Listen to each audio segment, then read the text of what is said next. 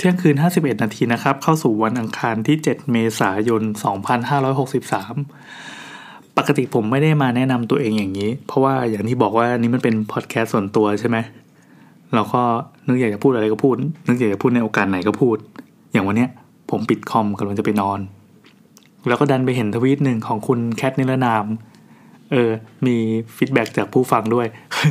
คือเขาบอกว่าเวลาแนะนำพอดแคสต์เนี่ยก็ จะแบบอยากจะแนะนำรายการที่ตัวเองฟังมากมาย ยกเว้นอยู่สองรายการก็คือครูวัยกับวันนี้นะแอนเจออะไร คือแบบชอบแต่ไม่อยากให้แมส ผมผมขอบคุณ อันนี้มันเป็นคำชมที่ผมชอบนะ คือการชอบแต่ไม่อยากให้แมสเนี่ยมันเหมือนเราไปเจอร้านหนึ่งที่เฮ้ยเราไปชอบกินว่ะก๋วยเตี๋ยวร้านนี้แม่งอร่อย แต่เราไม่อยากให้ดังกลัวว่าดังแล้วจะไม่เหมือนเดิมอะไรเงี้ยผมเข้าใจฟีลลิ่งซึ่งร้านเหล่านั้นแม่งเจ๊งไปเยอะแล้ว มันมีหลายร้านนะแถวบ้านสมัยอยู่อยู่กรุงเทพอยู่ลาดปลาเขาเนี่ย มีก๋วยเตี๋ยวอยู่เจ้าหนึ่งเออมีอยู่เจ้าหนึ่งที่ชอบจริง ๆจังๆเลย ชอบจนหวงแล้วก็ไม่บอกใครในที่สุดวันหนึ่งมันก็เจ๊งทุกวันนี้ยังคิดถึงอยู่เลย ไม่รู้ป้าเขาไปไหนแล้วได้ข่าวว่าป้าเขาเป็นคนเหนืออะไรอย่างนี้ แต่ทีนี้การทำพอดแคสต์อะมันต่างออกไป โดยเฉพาะวันนี้นะแอนเจออะไรเนี่ย ผมจะบอกว่ามันเป็นการขี้โม้โอ้อวดคุยยกตัวเองก็เหอะ มันเป็นพอดแคสต์ที่ผมจัดโดยที่ไม่ได้สนใจคนฟังเท่าไหร่เอาเรียกว่าไม่ได้สนใจเลยแล้วกัน เอาจริงมันก็สนใจเพราะว่าเนี่ยเนี่ยผมก็อัด feedback มาให้คุณฟังตอนเนี้ยจะมาแอ๊บบอกว่าไม่สนใจเลยก็ไม่ใช่ก็ ถ้ามีคนฟังแล้วมีคนชมเฮ้ยเรา happy มากเลย แต่ว่าเราก็พยายามจะไม่เปลี่ยนไป คือเราก็เป็นการบันทึกตอนนึกขึ้นได้ เออ เช่นตอนเนี้ยกำลังจะปิดคอมนอน พอมีคนมาชมปับ๊บ เอาวะ จัดให้ผู้ฟังสักตอนหนึ่งแล้วกัน โหแม่งเหมือนคนฟังเป็นล้านนะไอ้บ้าเอ้ยเอาจริงๆคนคนฟังพอดแคสต์ผมหลักร้อยนะครับ ก็ถือว่าเยอะแล้วนะ เหมือนกับการไปพูดอะไรก็ไม่รู้ที่มันไม่น่าฟังเลย แล้วมันมีคนมาฟังเป็นร้อยเนี่ยอืม พูดเรื่องอะไรดี คือสำหรับครูวัยครูวัยก็เป็นพอดแคสต์ที่ผมชอบ แล้วก็ผมก็เชียร์ทุกครั้ง แล้วก็ผมก็อยากให้แมสด้วย อยากรู้ว่าครูไผ่ซึ่งเป็นพิธีกรครูไวเป็นเจ้าของรายการเขาจะจัดจัดการของคอมแมสยังไงดี เออก็น่าสนุกนะ คือครูไผ่ก็เป็นคนที่เล่าเรื่องสนุกมากที่สุดคนหนึ่ง ในในวงการพอดแคสต์ซึ่งเป็นวงการที่โคตรแคบอยู่ในกะโหลกกะลามาก เออแต่รายการครูไผ่สนุกจริงเอาเป็นว่าเราเลิกพูดเรื่องของคนอื่นเรามาพูดเรื่องของตัวเองดีกว่า คือตอนนี้ผมอยู่บ้าน เป็นเวลากี่วันแล้ววะ เออ จะเรียกว่าเป็นเดือนแล้วก็ได้ แต่จริงๆก็มีออกไปบ้างนะ ออกไปซื้อของ ออกไปเซเว่น ออกไปซื้อก๋วยเตี๋ยวกิน เอ่อแล้วก็ออกไปที่ที่ร้าน ก็คือร้านกับบ้านอาหารกันแค่ไม่ถึงกิโล ไปทีก็เออไปดูสวนว่าสวนอยู่ปกติดีไหม คือตอนนี้หน้าร้านเราปิดแล้วนะ แน่นอนเพราะโควิด พอปิดหน้าร้านปั๊บเราก็เปลี่ยนเป็นมาขายออนไลน์อย่างเดียว อืม มันก็ รายได้มันก็หายไปเกือบเกือบร้อยเปอร์เซ็นต์อะอันนี้ก็คงเคยพูดไปแล้ว พอหายไปอย่างนั้นก็แสดงว่าเราต้องลดสเกลตัวเองลงมา จนกว่าทุกอย่างจะดีขึ้น อืมผมไม่ได้อยากมาเล่าความลำบากของตัวเองนะ เพราะว่าเราเชื่อว่าทุกคนก็ลำบากอยู่ แต่แค่จะบอกว่าเออพอเราเราลดสเกลตัวเองลง แล้วก็มันทำอะไรที่มันมันเล็กๆ ได้น้อยก็จ่ายน้อย แต่แน่นอนฟิกคอร์สมันยังอยู่ มันยังมีความลำบากอะไรต่อมิอะไรที่เออคนเป็นเจ้าของกิจการอะ จะเข้าใจหัวอกกัน คือเวลาเราไปอ่านดราม่าในโลกออนไลน์เราจะพบว่า อืมมันก็มีแต่คนลำบากอะคนที่คนที่อย่างในเรื่อง Parasite อะอ่าใครที่ไม่ได้ดูพาราไซก็ช่างมันนะครับอันว่าในเรื่องพาราไซอะไอชาฝนตกอะคนรวยก็มีมีวิธีลำบากของคนรวย คนจนก็มีวิธีลำบากของคนจน อืม หลายครั้งเวลาเราเห็น เขาก็บอกเฮ้ยคนรวยมึงไม่มีทางเข้าใจคนจนเราก็ อืมก็เราเราก็เชื่อตามนั้น แต่เรากลับไม่รู้สึกว่า มันจะต้องเป็นสิ่งที่คนรวยจะต้องกระโดดเข้าไปเข้าใจคนจนเสมอไปนึกออกไหมนึกไหมนึกไหมอ่านึกไม่ออกไม่เป็นไรช่างมัน เราขี้เกียจอธิบายละเพราะเราจะพูดเรื่องตัวเองต่อ อย่างนี้ครับ ลูกผมเป็นเด็กสองคนที่ได้เรียนเรียนโรงเรียนเอกชน ใกล้บ้าน ต้องย้ำว่าใกล้บ้านเพราะว่าข้อแม้ในการเลือกโรงเรียนเราอะ คือใกล้บ้าน แล้วก็อยากให้เป็นภาษาอังกฤษหน่อยหนึ่งเพราะพ่อแม่มันห่วยภาษาอังกฤษมาก เออแน่นอน เราก็มีตังประมาณหนึ่งก็เอาตังไปทุ่มให้กับการเรียนเอกชนของลูก ซึ่งก็ไม่ได้ทุ่มมากนะ ไม่ได้ทุ่มมากคือ เป็นโรงเรียนเอกชนท้องถิ่นดังนั้นค่าเทอมอะมันก็ต้องสูงกว่าโรงเรียนรัฐอยู่แล้ว เพื่อจะให้ลูกมีชีวิตดีๆหรืออะไรก็ว่าไป ก็ตามตามสูตรของชนชั้นกลางทั่วไปอะที่มันไม่ได้รู้อะไรมากหรอก การจ่ายค่าเทอมต่อเทอมเนี่ย อย่างผมเพิ่งจ่ายไปเมื่อ ไม่เมื่อเมื่อกี่วันวะสองสามวันที่แล้วเนี่ยสองคนเนี่ยค่าเทอมคือหกหมื่นเก้าพันบาท อันนี้รวมนะ ก็สองคนหนึ่งคนอยู่ประถมขึ้นปสามอีกคนหนึ่งอยู่อนุบาลสามเงินหกหมื่นเก้าเนี่ยมันเป็นส่วนลดที่ไม่มีโปรโมชั่นนะเหมือนเหมือนแบบพวกเอ่อเป็นโปรมือถือหรือว่าโปรเน็ตคนน้องจะได้ลดยี่สิบห้าเปอร์เซ็นต์แต่เมื่อเมื่อคานตามพี่เข้าไปในโรงเรียน เราก็อาศัยโปรเนี้ยแล้วก็อยู่โรงเรียนเนี้ยมาได้ ถ้าเป็นคนอื่นก็น่าจะจ่ายหลักคนละหลายๆหมื่นก็ลองไปคำนวณดูแล้วกันช่างมันเถอะทีนี้อ่ามันก็ต้องมีความคาดหวังนิดนึงว่าการเรียนโรงเรียนเอกชนเนี่ยมันจะต้องมีคุณภาพชีวิตที่ดีกว่าโรงเรียนรัฐทั่วไป เราข้ามเรื่อง PC ใด ๆ ก็ตามออกไปนะ เรามาคุยกันแบบอย่างเงี้ยเหมือนพอดแคสต์ที่ไม่ดังทั่วไปอะเราก็มีความคาดหวังว่ามันจะต้องดีกว่าโรงเรียนทั่วไป แต่เราก็ไม่ได้คิดว่าลูกเราจะต้องเป็นเทวดาวิเศษวิโสอะไร เพราะชาวบ้านเขาก็เรียนกัน ชาวบ้านหมายความว่า ชนชั้นกลางในระดับที่อยู่ในสังคมเดียวกับเราหรือว่าอ่าหรือว่ามีตังที่จะจ่ายมากกว่าเราเขาก็เรียนดีกว่านี้ เออ หรือไม่ก็ทุ่มให้กับลูกมากกว่านี้เขาก็จะพยายามขนขวายพาลูกไปสู่สิ่งที่ดีกว่าเรา แต่เราเลือกแค่นี้แล้วกัน โจทย์ของเราก็คือโรงเรียนใกล้บ้าน และเป็นเอกชนที่โอเคหน่อย ตอนนี้เราก็เรียนโรงเรียนนี้ แล้วก็แฮปปี้ดี ทีนี้แฮปปี้มาตลอดจนกระทั่ง พอมีโควิด สถานการณ์มันเปลี่ยนไป เทอมที่แล้ว เทอมที่แล้วก็คือเมื่อสักเดือนสองเดือนที่ผ่านมานี้เอง พอสอบเสร็จปับ๊บเอาก่อนสอบเลยแล้วกัน ก่อนสอบเนี่ยโควิดมาละ เริ่มเข้าประเทศไทย เราเริ่มเห็นตัวเลขเป็นหลักหน่วยหลักสิบละ แล้วเราก็ก็ใครๆก็พูดกันคือ คือเนื่องจากพอเราจัดพอดแคสต์เกี่ยวกับหมอด้วยเนี่ย เราก็จะประเมินสถานการณ์ล่วงหน้าว่ามันไม่ธรรมดาแน่นอน อันในที่สุดโรงเรียนก็ take action ออกมาก็คือ พอสอบเสร็จปั๊บทุกคนก็คือกลับบ้านเลยก็คือบ่ายวันนั้นอะหลังจากสอบเสร็จแยกย้ายกันกลับบ้านโดยไม่ต้องปีนี้ไม่ต้องมีพิธีเลี้ยงฉลองจบจบเรียนจบอะหรือไม่ก็ไอ้พวกพิธีมอบประกาศนียบัตรสำหรับคนที่จบประถมและจบหลักสูตรอะไม่ว่าจะเป็นอนุบาลหรือประถมอะไรก็แล้วแต่คือโรงเรียนนี้มันจบแค่จบแค่ประถม ปีนี้งด ไม่มีงานเลี้ยงโรงเรียนลูกสาวที่ เขาเขาอยู่ในชมรมพวกลำอะไรอย่างเงี้ยจะต้องมีการลำแสดงก็งดไป เฮ้ยสถานการณ์ไม่ค่อยปกติพอไม่ปกติปั๊บอ้าวไม่เป็นไรเพราะเราก็อธิบายให้ลูกฟังแล้วว่าเออตอนนี้มันเป็นสถานการณ์โรคระบาดนะที่แบบเฮ้ยหนึ่งร้อยปีมันจะมีสักครั้งนะหนูเกิดมาโชคดีหนูได้เห็นอะไรแบบเนี้ย ก็เออก็พูดพูดเล่าเล่าอะไรแบบนี้ให้ฟังก่อนนอน ทีนี้อพอจบตรงนั้น มันก็น่าจะ smooth ดี แต่ทีเนี้ยพอปิดเทอมปั๊บ เดี๋ยวขอเลิกแป๊บ เราพบว่าเดี๋ยวพอปิดเทอมแล้วมาเปิดเทอมใหม่ ทั้งสองคนจะกระโดดเข้าสู่ step ถัดไปของชีวิตก็คือโตขึ้นมาอีกหนึ่งปี จะต้องมีการซื้อหนังสือเรียน จะต้องมีการ เจอครูใหม่ เจอวัฒนธรรมใหม่ เจออะไรต่อมีอะไรที่เป็นสิ่งใหม่สำหรับเด็กเด็กเล็กด้วยอะเด็กเล็กอาจจะยังนึกไม่ออกว่า การกระเถิบขึ้นมาแล้วหนึ่งปีอะแล้วก็ไม่ได้ไปโรงเรียนเนี่ยจะเป็นยังไง ตอนนี้เราน่าจะพอจะนึกภาพออกนะว่าว่าเทอมหน้าที่จะถึงเนี่ย เปิดเทอมปุ๊บโรงเรียนจะไม่ไม่ใช่สถานที่ที่เอาเด็กไปกองรวมกันอีกแล้ว สถานการณ์นี้มันเป็นสถานการณ์พิเศษจริง ๆสำหรับคนที่มีลูกเล็ก หรือแม้แต่ลูกโตแล้วก็เหอะผมเชื่อว่าเผื่อเด็กมัธยมก็น่าจะเจอแบบเดียวกัน ก็คือพอพฤษภามิถุนาปั๊บทุกคนต้องเรียนอยู่บ้าน ผ่านวิดีโอคอล ผ่านซูมผ่าน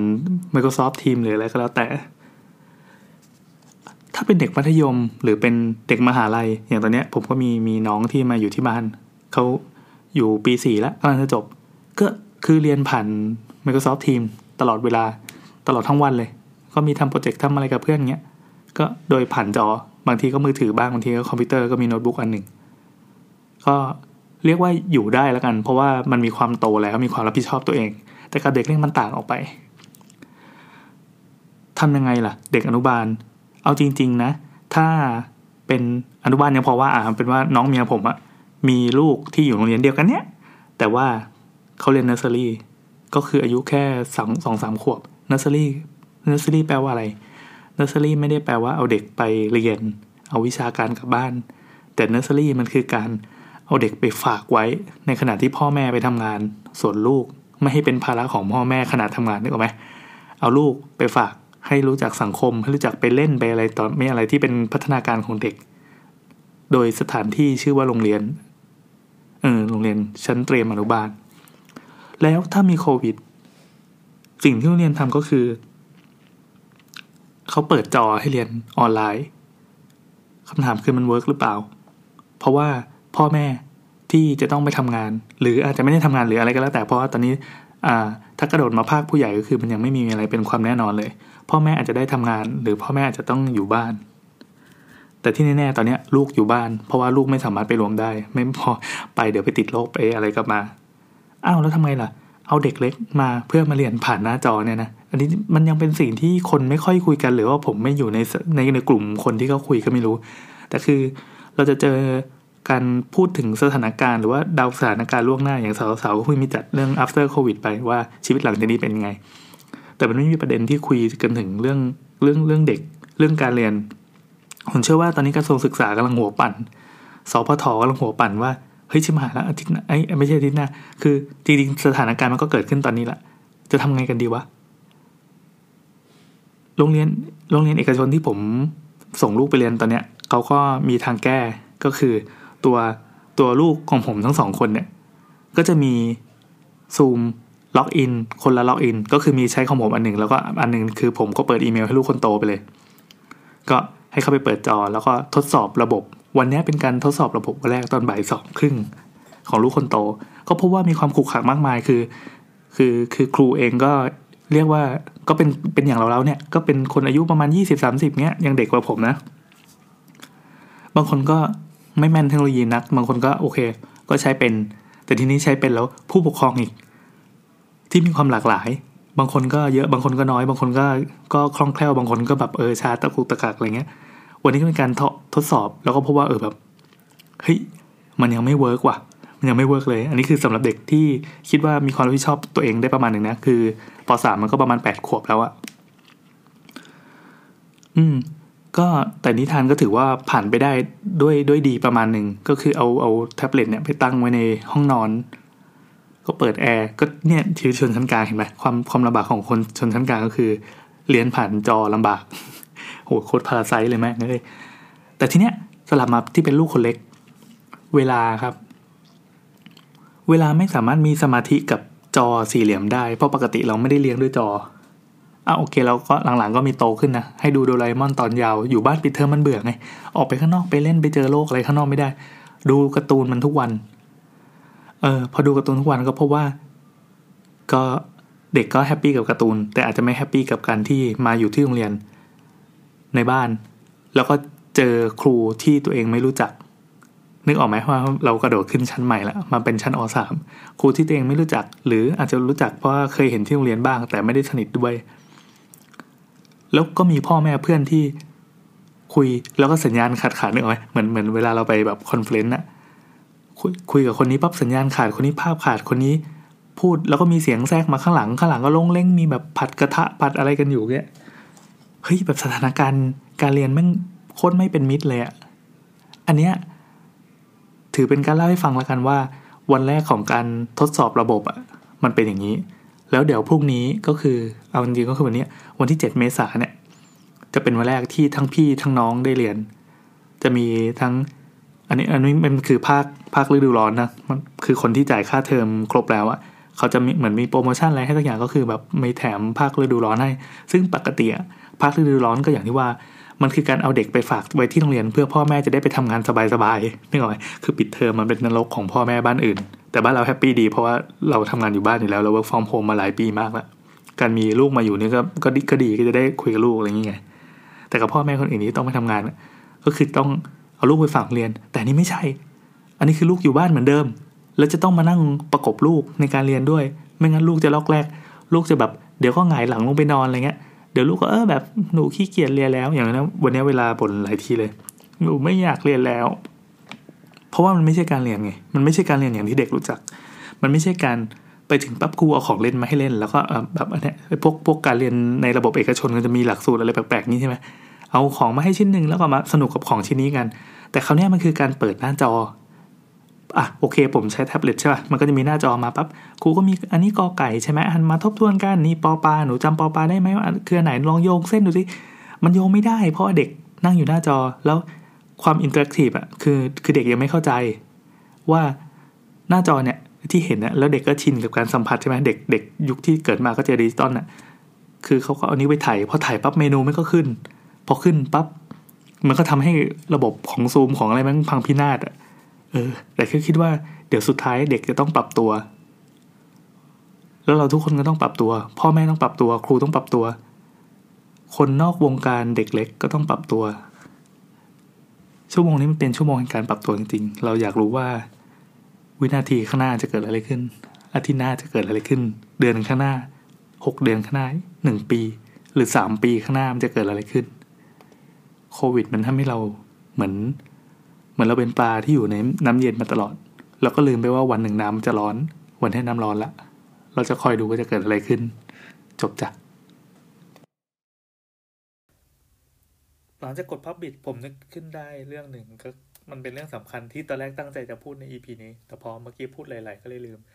มีเพื่อนคนหนึ่งนะครับ เป็นชาวเน็ตนะครับอขอใช้ชื่อว่าคุณเอ็มแล้วกัน เขาก็มีลูกวัยอนุบาลเหมือนกัน ก็อาจจะเด็กกว่านิทานเวลานิดนึง ก็คือเป็นคุณพ่อที่ที่มีลูกเล็ก แล้วก็เรียนโรงเรียนเอกชนเหมือนกัน คิดว่าพอเปรียบเทียบก็คงเป็นแบบเป็นเป็นอย่างเราเรานะ ก็คือเป็นชนชั้นกลางที่ส่งลูกเรียน อนุบาลเอกชนได้อย่างเงี้ย แล้วเขาพบปัญหาหนึ่งเว้ย ก็คือ ลูกอะ่ะ จะต้องจ่ายค่าเทอมเท่าเดิมเปล่าวะ เออ คือมันเป็นประเด็นที่เราเองก็สงสัยแล้วก็ก็สงสัยแล้วก็ take action ที่โรงเรียนเรียบร้อยแล้วอะจะเราจะเล่าเป็นลำดับต่อไปก็คือ การเอาเด็กไปฝากที่โรงเรียนเลี้ยงเนี่ยเขาก็จะมีค่าใช้จ่ายค่าเทอม นั่นเป็นเหตุผลที่ทำให้เป็นคำตอบว่าเฮ้ยอนุบาลเนี่ยวิชาการก็ไม่ได้เยอะอะไรนี่หว่า ค่าเราเรียนค่าอะไรต่อมีอะไรทำไมมันแพงจังวะ นั่นอะ มันคือการฝากเลี้ยงเด็ก แล้วเขาก็เอาเอาพูดกันอย่างทื่อๆเลยนะ คือการฝากเลี้ยงเด็ก เอาเด็กไปฝากไว้เพื่อไม่ให้เป็นภาระผู้ปกครองในการทำงาน ดังนั้นคนที่เป็นทำกิจการโรงเรียนอนุบาลหรือว่าเนอร์เซอรี่เนี่ย ก็เขาจะเลี้ยงเด็กไปด้วย แล้วก็คิดค่ารับฝากแล้วกัน แต่ในที่เนี้ยเด็กอยู่กับผู้ปกครองเหมือนเดิม แล้วก็มีเพียงจอ ที่เอาไว้คุยกับครูในแง่ของวิชาการวิชาการเวอร์ชันเด็ก ก็คืออะอันนี้อะไรสีอะไร orange อะไรเงี้ยครูและโรงเรียนเหลือหน้าที่เพียงเท่านั้น แต่ว่าการ entertain อื่นๆ หรือแม้แต่การฝากเลี้ยงเนี่ยอยู่ที่ผู้ปกครองคำถามโลกแตกก็คือ ค่าเทอมควรจะเท่าเดิมหรือไม่ ในมุมของผู้ปกครองโอเค มันไม่แฟร์แน่นอน ผู้ปกครองพยายาม เรียกว่าพยายามได้ไหมวะเมียผมแล้วกันอะเมียผม อย่างที่บอกว่าเออลูกลูกของน้องเมียก็ก็คือน้องของเมียเนี่ยอยู่นอร์เซอรี่ที่โรงเรียนเดียวกันเนี่ยแล้วเขาบอกว่าเฮ้ยอย่างนี้ไม่แฟร์นี่หว่า แล้วเมียผมก็เลยไป fight เว้ย ก็เหมือนไปคุยกับผู้ปกครองของเพื่อนๆของของน้องเมีย ว่าเฮ้ยเราจ่ายกันเป็นหมื่นอย่างเงี้ย เพื่อให้เขาแบบพาลูกไปฉี่หรือเปล่าพาพาลูกไปกินข้าว แล้วก็าลูกนอนให้อะไรต่อมีอะไร ซึ่งทุกวันนี้ แล้วก็สิ่งที่กำลังจะเกิดต่อจากนี้ไปอะภาระเหล่านั้นมันสะท้อนกลับมาที่ผู้ปกครอง หรือบ้านไหนที่มีตังเลี้ยงจ้างพี่เลี้ยงมาก็คือ จะต้องเอามาจ่ายค่าพี่เลี้ยง แต่โรงเรียนไม่ได้รับผิดชอบส่วนนี้ เออทำยังไงดี แน่นอนผลกระทบของโควิด มันส่งผลกระทบอย่างแรง สู่ระบบการศึกษา ชั้นระดับชั้นปฐมวัย อัพระดับอื่นๆ หรือว่าภาคส่วนอื่นๆ มันก็โดนอยู่แล้ว แต่ว่าภาคเนี้ยมันไม่ค่อยมีคนพูดถึงกัน ระดับชั้นปฐมวัยสิ่งที่โรงเรียนจะต้องได้รับผลกระทบจังๆเลยก็คือเนี่ยผู้ปกครองจะต้องมีคำถามนี้กลับมา เสร็จปั๊บสิ่งที่เมย์ทำก็คือก็เขาก็ไปคุยกับผู้ปกครองคนอื่นว่าเฮ้ยเรามารวมตัวกันเพื่อลองลองถามโรงเรียนว่าเขาจะมีออฟเฟอร์อะไรให้ไหมหรือว่าเขาจะสามารถลดค่าใช้จ่ายอะไรส่วนนี้ได้ไหม ซึ่ง ว่ากันตามความเป็นจริงแล้วอะมันต้องลดแน่นอน เพราะว่าทางโรงเรียนเองก็เหมือนเหมือนอต้นทุนในการแบกภาระเรื่องนี้มันลดลง แต่ข้อเสียของโรงเรียนก็คือรายได้เขาจะลดลงแน่นอน แล้วก็ไม่รู้ว่าโรงเรียนจะสามารถเหมือนเมนเทนหรือว่าประคองตัวเองรอดไปจากวิกฤตนี้ได้หรือเปล่า แต่แน่นอนพอวิกฤตมันเกิดขึ้นมันเกิดขึ้นกับทุกคนอยู่แล้ว แม้กระทั่งระดับผู้ปกครองเองที่ตัวเองเนี่ยต้องไปทำงานทำการใช่ไหมแล้วลูกเนี่ยที่คิดว่าจะเอาไปให้โรงเรียนฝากเลี้ยงเนี่ย โรงเรียนทำหน้าที่นี้ให้ไม่ได้ อืม ต้องรู้หรือเปล่า สรุปว่า ในที่สุดก็ต่อสู้ฝ่าฟันไม่ได้ จนทางโรงเรียนก็มีมติว่าเออโอเค ก็มีส่วนลดให้ เป็นจำนวนเท่านั้นเท่านี้เปอร์เซ็นต์ มันกลายเป็นว่าเอกสารที่โรงเรียนออกมาให้เนี่ย มันถูกกระจายไปในกลุ่มไลน์ของผู้ปกครองโรงเรียนอื่นด้วย มันกลายเป็น role model เว้ยที่ทำให้โรงเรียนอื่นเนี่ย เห็น แล้วก็คือผู้ปกครองผู้ปกครองของเด็กที่โรงเรียนอื่นนะเห็น เห็นแล้วก็เหมือนเอาข้อเรียกร้องที่ที่ได้ผลแล้วเนี่ยเอาไปพูดกับโรงเรียนอื่น ดังนั้นอันนี้มันก็เป็นการการระเบิดลงวงการเด็กเนอร์เซอรี่กันอีกหนึ่งก้อน ซึ่งซึ่งจุดกำเนิดของระเบิดก็อยู่แถวๆเนี้ยอยู่แถวห้องนอนผมตอนนี้ก็นั่นแหละครับ ก็ดูว่าเมียผมโหดขนาดไหน นั่นแหละครับ สรุปว่ามาเมาส์เมียให้ฟังเฉยๆไม่ได้อะไรกับสังคม สวัสดีครับ